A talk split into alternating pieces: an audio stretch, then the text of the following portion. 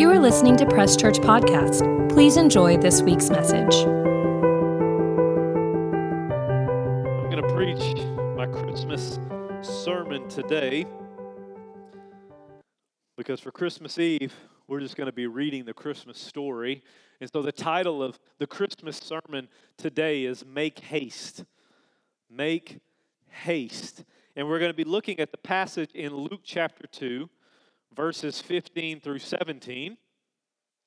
Luke chapter 2, verses 15 through 17. In verse 15, it says, So it was when the angels had gone away from them into heaven that the shepherds said to one another, Let us now go to Bethlehem and see this thing that has come to pass, which the Lord has made known to us. Verse 16 says, And they came with haste and found Mary and Joseph and the babe lying in a manger. Verse 17.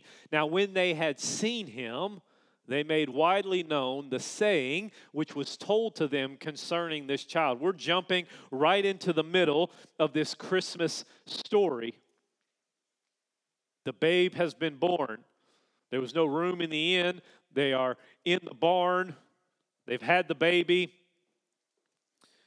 And all of a sudden, an angel shows up to these shepherds, these shepherds who had farmed and taken care of their sheep, probably in the same property, time and time and time again on the same hill.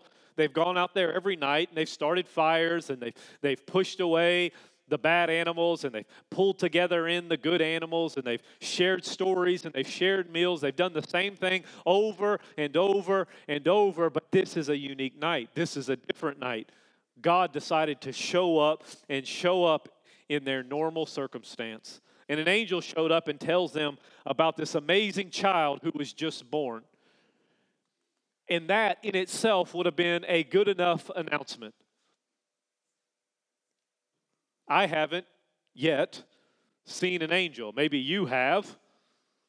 And the idea of just seeing one angel in my lifetime would be amazing and was amazing to the shepherds but God being so gracious, God being so good. That wasn't a good enough announcement for God. And it says all of a sudden the entire sky was filled with angels. And they all started singing together, Glory to God in the highest, and peace on earth, goodwill to men.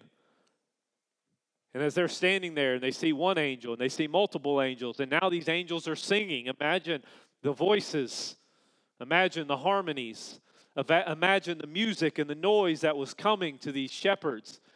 And then all of a sudden we pick up the story and the angels are gone. And all they hear is their sheep. All they hear is the crackle of the fire.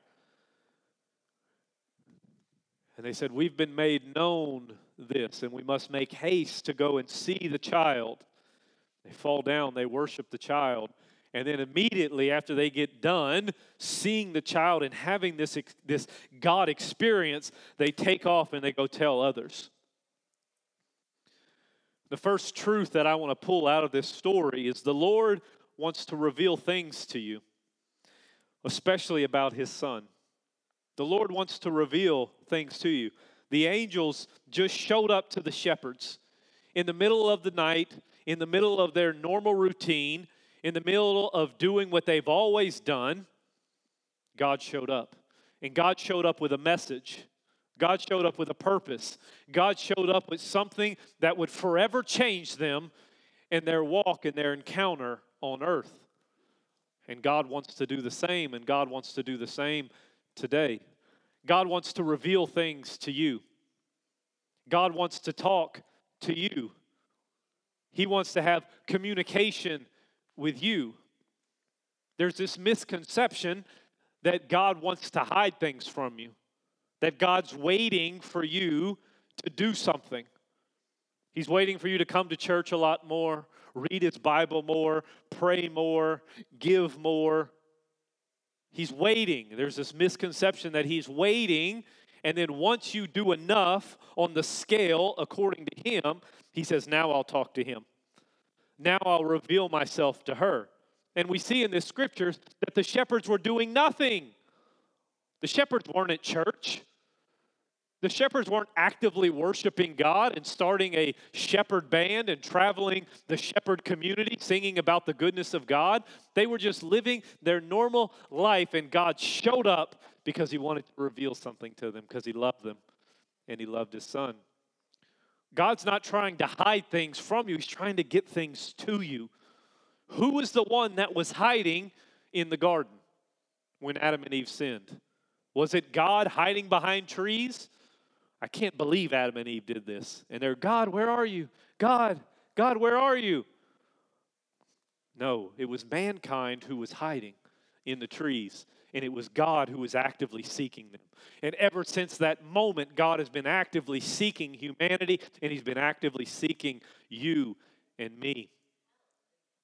God's not trying to hide things from you because from the moment in the garden, He could have stayed up in heaven and told Adam and Eve, You come up to heaven I'm not going down to you. But that's not who God was. God came down in the cool of the day in the garden that He created with mankind and spent time. And then Adam and Eve sinned, and God had to come up with a plan. What do I do? How do I get back to humanity? And He says, I know. I'll send my son down to earth for them. So God came down from the garden, and then He sent His son down to earth to reach out to humanity. And Jesus says, If you've seen me, you've seen the Father. And then Jesus had to come back to heaven but once again, God's not trying to hide or take things from humanity. He's trying to get a relationship to you. So Jesus left and he says, I'm not going to leave you alone. I'm going to give you the Holy Spirit. And the Holy Spirit's not just going to be this man walking around the earth. The Holy Spirit is now going to live inside of you. The same Spirit that rose Christ from the dead now dwells in you. It's the mystery that's been revealed. It's Christ in you, the hope of glory. And now the Holy Spirit is not just around us, but He's inside of us. Yes, that could all be good enough, but there's one day where God is going to get tired of this earth and He's going to look to His Son and He's going to tell His Son, Go get my church and bring them back to me. Now, if he's a God who's trying to hide, who's trying to keep you at an arm's length, if he's trying to keep you away, if he's putting his foot out saying, Don't get close to me, you're dirty and icky, then why would he let you come into his house for eternity? And the beauty is, is even if you die before Jesus returns, it says to be absent from the body is to be present with the Lord. And ultimately, God is going to let you stay in His house for free for eternity. Because God wants to reveal things to you. God wants to show you His heart. God wants to show you how much He loves you, how much He cares for you, and how much He needs you in His kingdom. In 1 Corinthians chapter 15, 1 through 4, You've heard me preach this scripture many, many times, and you'll hear me preach it many, many times in the future. This is Paul talking to the Gentile church. He says, Moreover, brethren, I declare to you the gospel which I preached to you, which also you received, and in which you stand. So there's a part in ours that we have to play. That the preacher is delivering the gospel, we are preaching and bringing this message to you, but you on your own have to receive it and I'm not with you on Monday. So, whenever you go to work on Monday, it's the thing that has to sustain you. It's the thing that you have to stand on. When everything's coming against you, you are standing on the chief cornerstone, the gospel message, which says in verse 2 by which also you are saved. So, not only am I receiving it, not only am I standing on it, it's also saving me. If you hold fast to the words which I preached to you, unless you believed in vain. Here it is, the gospel message, the simplest thing that you could ever tell somebody, the most important thing that you could ever tell somebody. For I deliver to you first. I've got to receive it first before I give it to someone. Of all that which I also received, that Christ died. It's not just that he died, all men die, all women die, and there are plenty of people who actually have died for other people. We have soldiers, we have police officers, we have firefighters, we have these people who go out and give their lives. You have children right now. If there was a child running across the street, you would run and jump in front of the car to save that child's life. It's not just that a man died, it's not just that a man died for someone else, it's that Christ died for your sins, according to the scriptures, and that he was buried in a tomb, verse 4 says, and that he rose again the third day according to the scriptures. That is the gospel message. That is what saves mankind.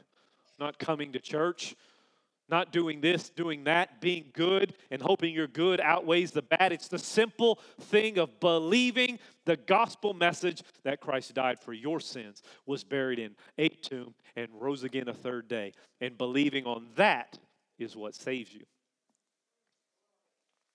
He's trying to get something to you, He's trying to speak something to you, He's trying to save you.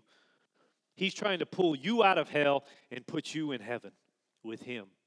He's not trying to hide things. He's not trying to put stuff in a foggy mirror to where you're trying to figure out is that God? Is that? No, no, no. He's trying to get this simple message to you, and He sent it in the form of a baby. And He sent it by telling each and every shepherd at that moment go and see this beautiful babe, go see this beautiful king that has been born. I would assume here, it's a large assumption, but I'll assume it in this group of people. Have you ever read a book? We've all probably read at least one book. Have you ever read a really good book? One you can't put down, where you're just reading and reading. I was reading a book on, I was out of town. Uh, I was in Dallas. I was preaching at a couple churches last Sunday. Uh, thank you all to all who helped and served while I was gone. And I was working uh, my office job Monday and Tuesday, and I got on the flight Wednesday, and uh, I got there early to the airport, and because uh, Dallas traffic is horrendous, and I was reading a book. And I couldn't put the book down. It was on my phone, and I read through the whole book all the way home because it was a good book, captured my attention. What's your favorite book? That favorite book. And we can see the enticement of reading a book. And I'm not just talking about the Bible, because you should be reading the Bible all the time. I'm talking about just a, a book that's out there a self help book, a fiction book, a history book. But the first thing that entices you is usually the front cover, is usually the title. If it's a self help book, How to Get Buff in Two Days, you got my attention. How to Become a Millionaire in Three Hours. I'll go ahead and read that. I've got three hours to spare. Books that take me to an imaginative world, that take me out and about. History books about great men and women who have done all of these things. And you read the foreword and it tells you a, a breakdown of it. Then you read the first chapter and it pulls you in and entices you. And the more you read, the more revelation you get. More than likely, when you get that self help book, How to Become a Trillionaire in Two Minutes, they're not going to tell you that in the first chapter because they want you to go deeper and deeper and deeper. And usually, by the last chapter, is where the revelation occurs. You see, if we just put it on the front of the church, the word G O D, God, that's a big title. It's a big thing for people to understand. And how do I figure that out? How do I read that? How do I get that? But it's important, just like a book, that you keep pushing in, that you explore who God is. You read His book, you read what He has for you, what He says about you. You come to church and you get more revelation because, once again, God's trying to reveal things to you. He's not trying to hide things from you. He wants to save you, He wants to heal you, He wants to restore you, He wants to love you. He wants you to know about His personality. He wants you to know about His Son. He wants you to know about His Holy Spirit. He wants you to know about His house, His home, His plan, His purpose for you. And it starts with you just continually taking a step into that book titled God. Read the foreword, get saved. Come to church and hear about what He's got planned for you. The names of God that He has. He's Jehovah Jireh, He's the provider. He's the healer, He's the righteousness, He's the shepherd, He's the Almighty God. Jesus is the Prince of Peace. He's the Savior of your soul. He's the overseer of your soul. He's the great shepherd. He's the Alpha and He's the Omega, which means He's the beginning and the end. And if He's at the beginning and He's at the end, He's right here in the middle with you, walking and leading and guiding you. He is all grace. He is all truth. He is righteousness. He is holiness. He wants to reveal Himself to you. And it starts with you going on an exploration of a journey with Him. Just like these shepherds, you yourself need to understand that God is not trying to hide things from you, but He's trying to reveal things to you, especially about His Son. The second thing that we see in Luke chapter 2, we'll jump up to verse 16. It says, And the shepherds made haste. And they came with haste and found Mary and Joseph and the babe lying in a manger. The second thing that we can see from this story is that we need to respond immediately to what God wants you to do. Because, one, once we recognize that God wants to talk to me, God wants to have a relationship with me, God wants to speak to me, the next step is that we respond immediately. We make haste. We know that the Bible wasn't written in English, it was written in Hebrew and Greek. And so we can study these words and see a deeper definition. And that phrase or that word haste in the Greek means speed and also means to desire earnestly. That these shepherds, after they had seen these angels, after they had heard this music, after they had experienced this moment, they made haste as quickly as they could, speedily, Speedy Gonzales. They took off running to go find this babe. But not only were they just running to find this babe, they had a desire inside of them to see who this king was, to see who this Savior was, to see who this babe was. In Romans chapter 13, verses 11, I'll just read it.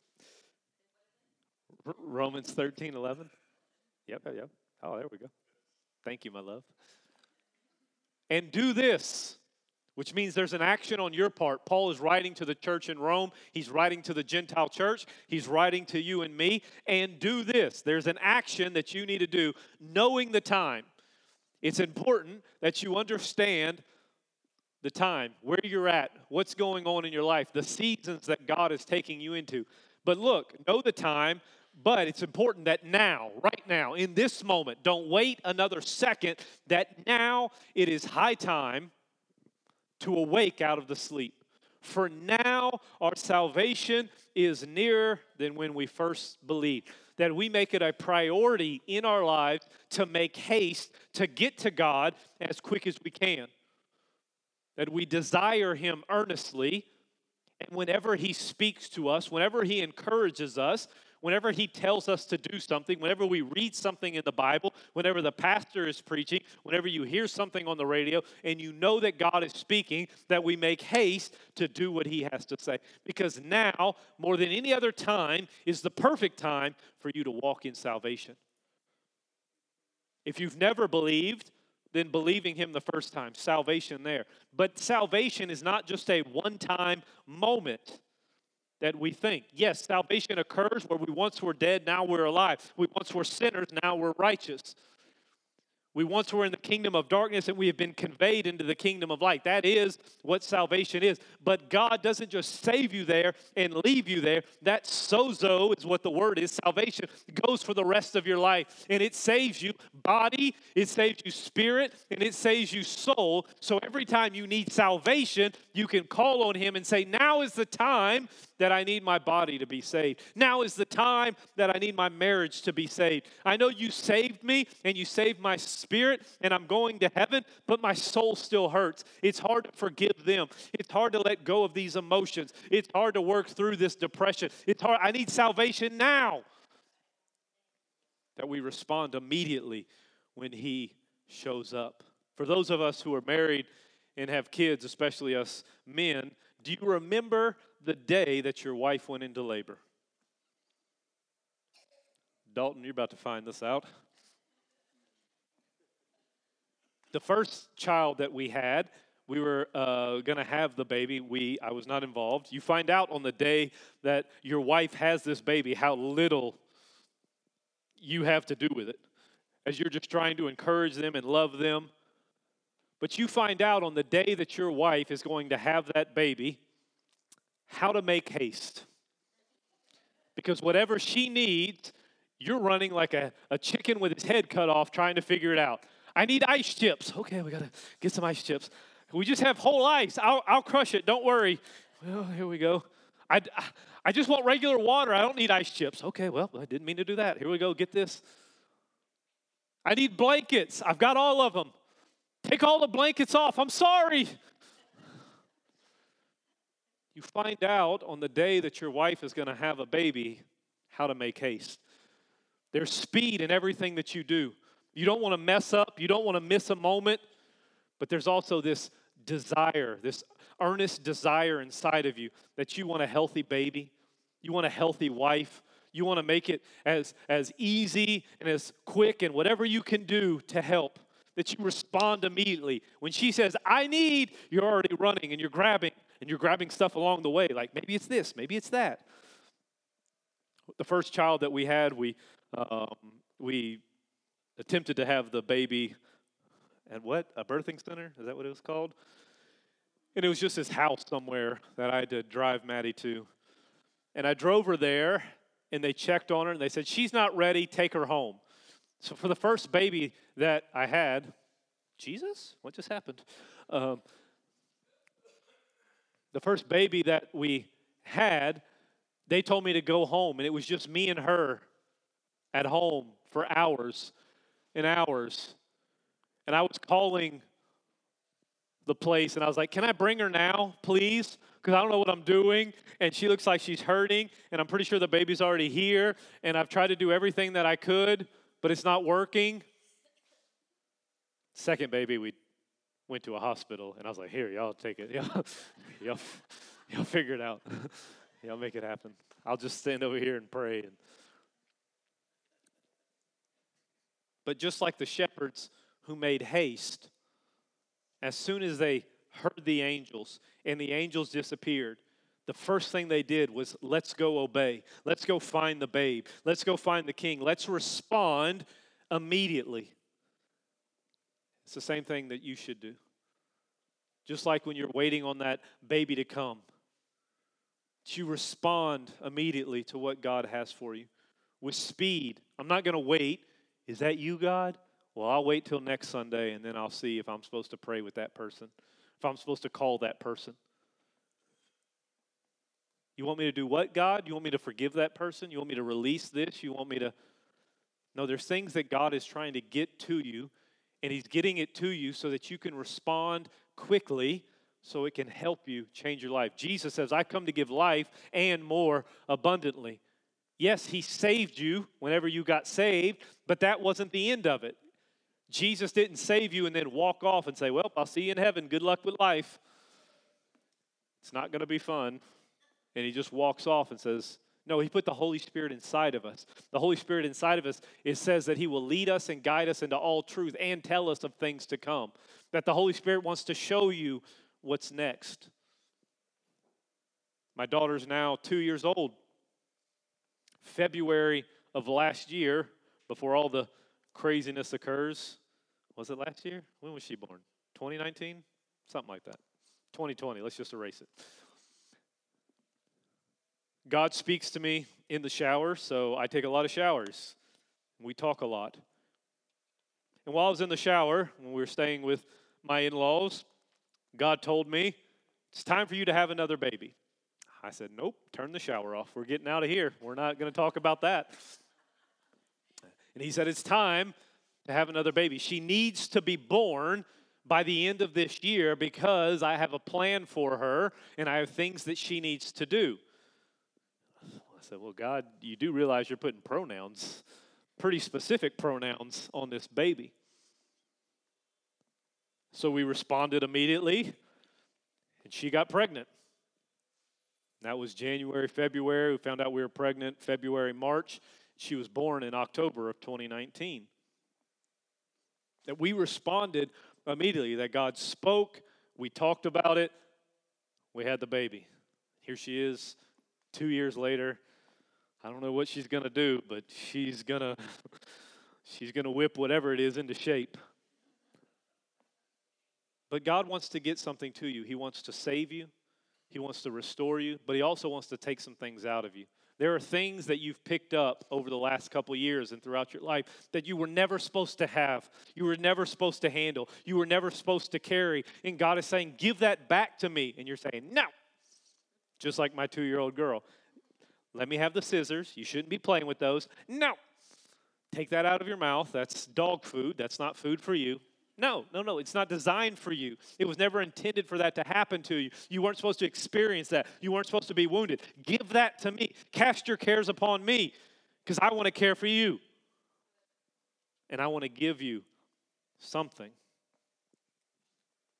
The last thing we have is tell others about this child.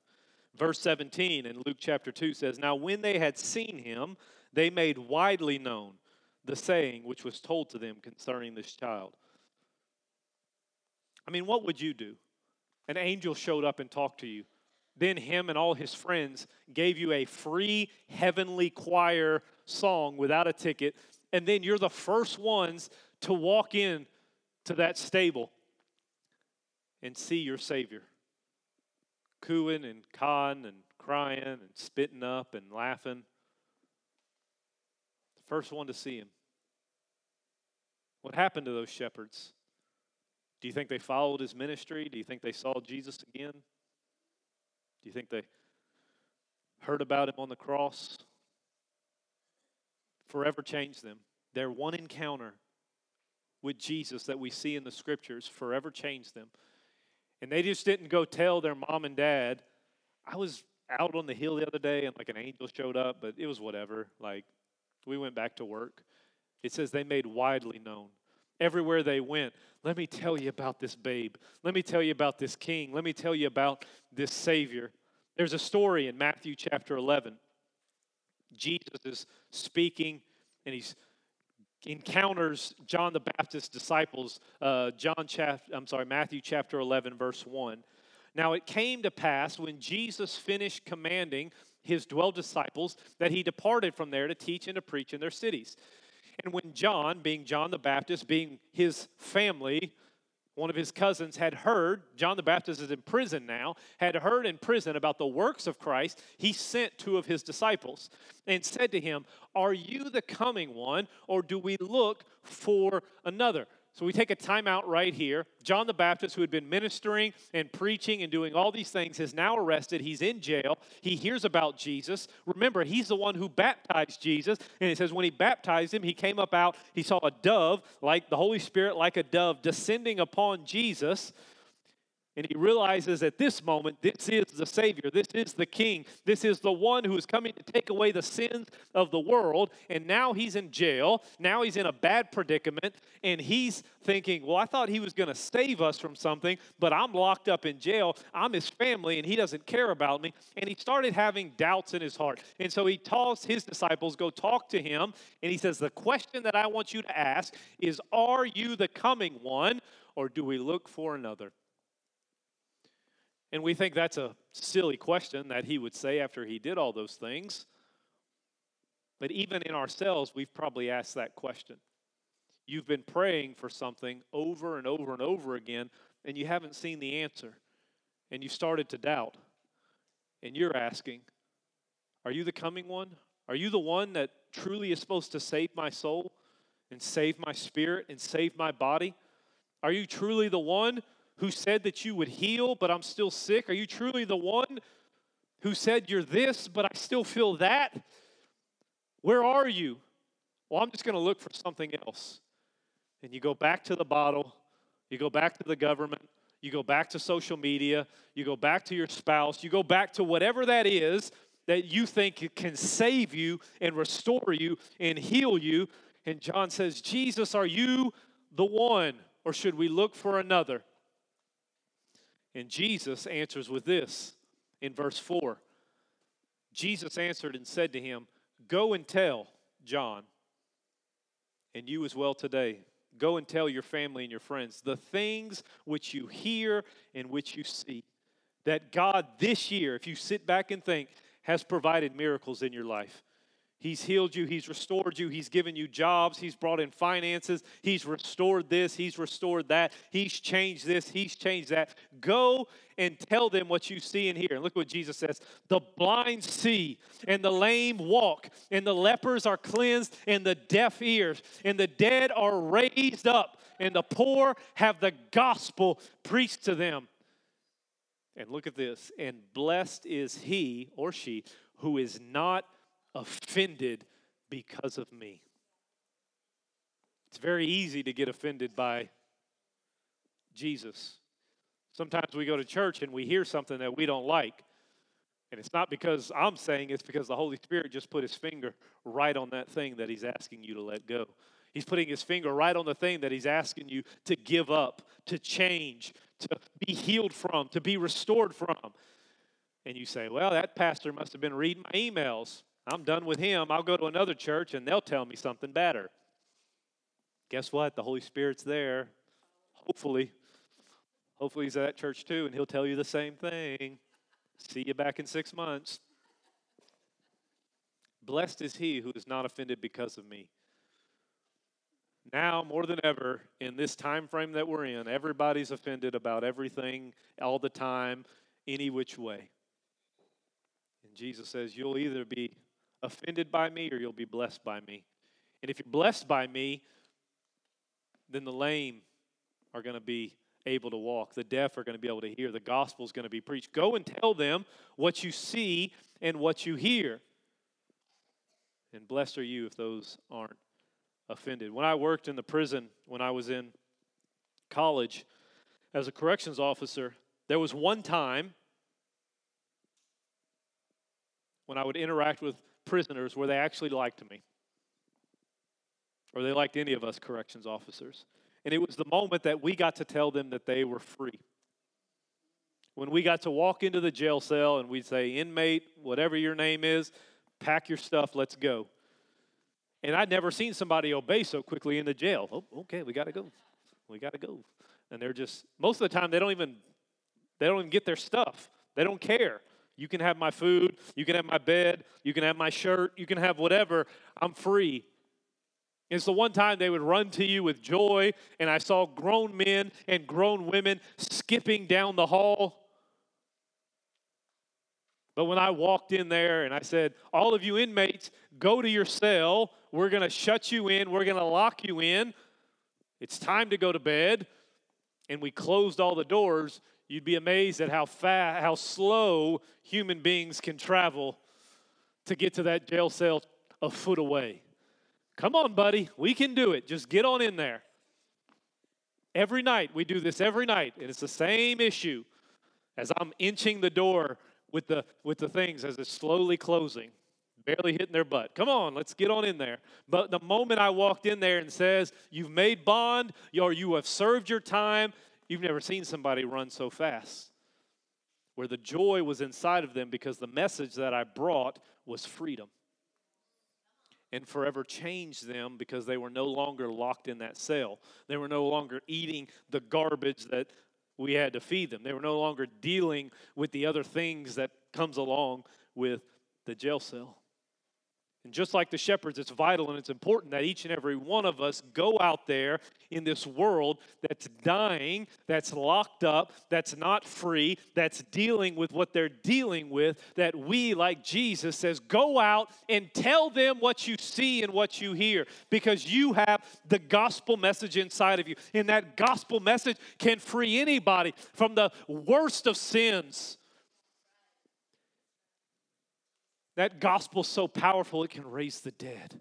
That gospel's so powerful it can break suicide off somebody. That gospel's so powerful it can heal somebody from cancer. That gospel is so powerful that it can pull you out of death and bring you into life. That's how powerful this gospel message is. And those shepherds couldn't stop talking about it. And neither should you, and neither should me and us as we go out and we share this gospel message that is life giving, that is life changing, and that brings freedom. It says in the scriptures, You will know the truth, and that truth will set you free. Where the Spirit of the Lord is, there is liberty, is what the scripture says. And as we finish, tell others about this child. We'll look at one last story and we'll tie all three of these points together.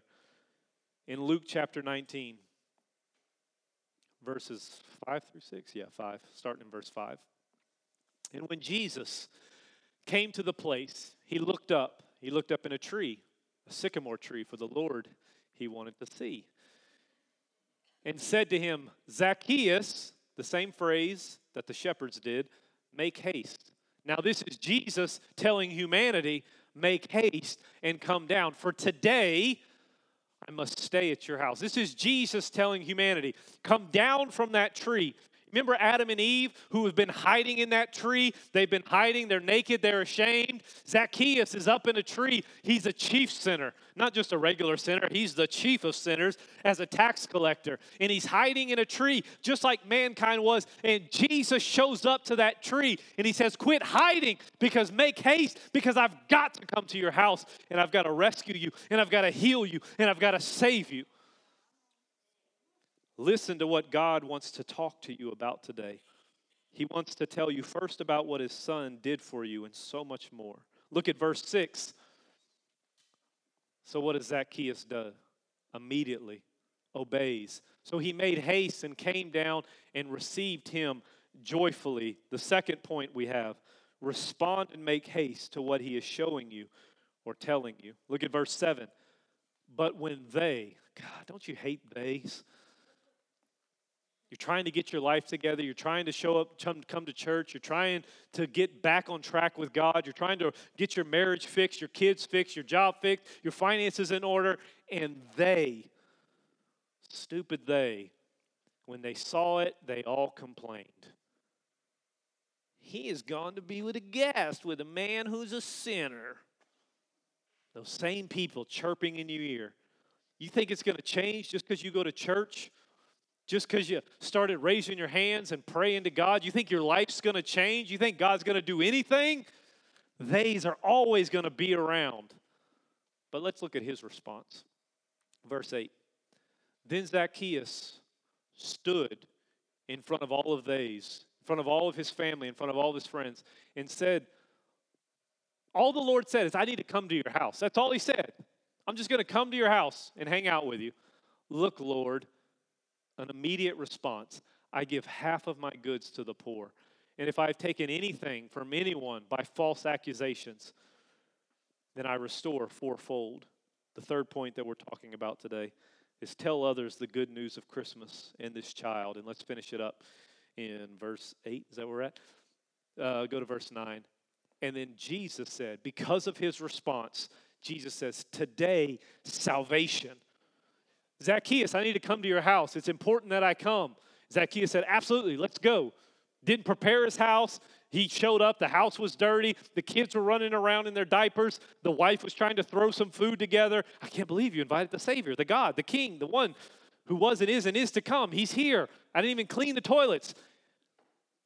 And then Zacchaeus stands up while everybody else is complaining and says, Because you just came to my house, I'll give back whatever I've stolen. And Jesus says, Right now is the time of salvation. Today, salvation has come to this house because he is also a son of Abraham. And here it is. We're finishing with this scripture in verse 10 For the Son of Man has come to seek and save that which was lost. Quit hiding in those trees. God is calling you, He's speaking to you, and He's asking you to respond. And all He's asking for is your heart. All He's asking is for your yes. All He's asking is for you to give up those things that you've been carrying around and to respond immediately. And when you see and you hear what He's done for you, then the only thing that He asks is that you go tell others about how good this child is. And what He did for you, He'll do again. And what He does once again, He'll do it for the person on your left or right right? Because God is a good God and He's going to take care of His people. Amen. Let's stand up today as we get ready to go. Father, we thank you for your word. We thank you for your word. We thank you for sending your child. We thank you for speaking to us today. We open our heart to hear from you. Holy Spirit, even now, speak to your people. That still, small, quiet voice, speak to your people. Let them know what they're supposed to do. If it's salvation, then Father, let them believe and confess you now as Lord. If they've been away from you for a while, Father, speak to them about returning to you. Father, if it's something they need to let go, if it's something they need to receive from you, whatever it is, Holy Spirit, now speak to your people. And Father, as we hear your voice, as that memory comes to our mind, as we feel that, that unction in our chest of what we're supposed to do, what we're supposed to say, where we're supposed to go, that we respond to it. If we need to pray, if we need to make a call, if we need to send a Christmas card to somebody, if we need to give, if we need to show up to that person's house, if we need to not show up to that person's house. Father, what it is, we respond immediately today. And Father, we just we just make it a point and a priority that we're going to tell people about Jesus this year. As we go into 2022, we're just going to tell people about the things that we've seen and hear, how you saved me, how you saved my family, how you saved my kids, how you've brought health and finances into our family, how you've blessed this church, how you've blessed this community. Father, we're just going to go out there and share about this child everywhere we go. Father, I thank you for your word. I thank you that it has resonated inside of us. It's a seed that is planted inside of our souls, and it will bear fruit some 30, some 60, even 100 fold. Father, I thank you that your word says everyone here has the mind of Christ. Father, your word says, and you declare that each and every person is healed by the stripes of Jesus, now in the name of Jesus. Father, I thank you that each and every person here is the head and not the tail.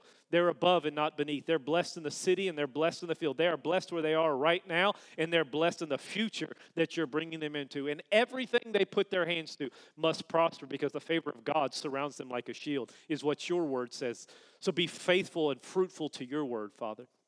Father, I thank you that we are the salt and light of the earth. We're a city set on a hill that refuses to be hidden we will go out and share this gospel message. Your word says that we release the fragrance of the knowledge of Christ everywhere we go. Every house we step into, every store we step into for this week as we get ready for Christmas and New Year's, everything we do, we are going to release the fragrance of the knowledge of Christ everywhere we go.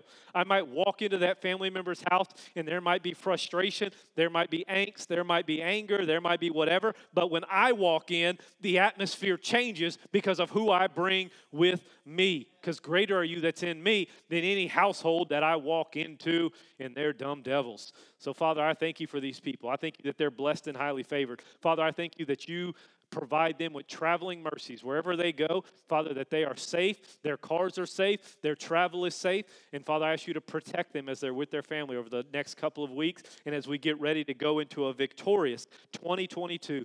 In Jesus' name, amen. God bless you. We love you. We'll see y'all next week. Take care, family.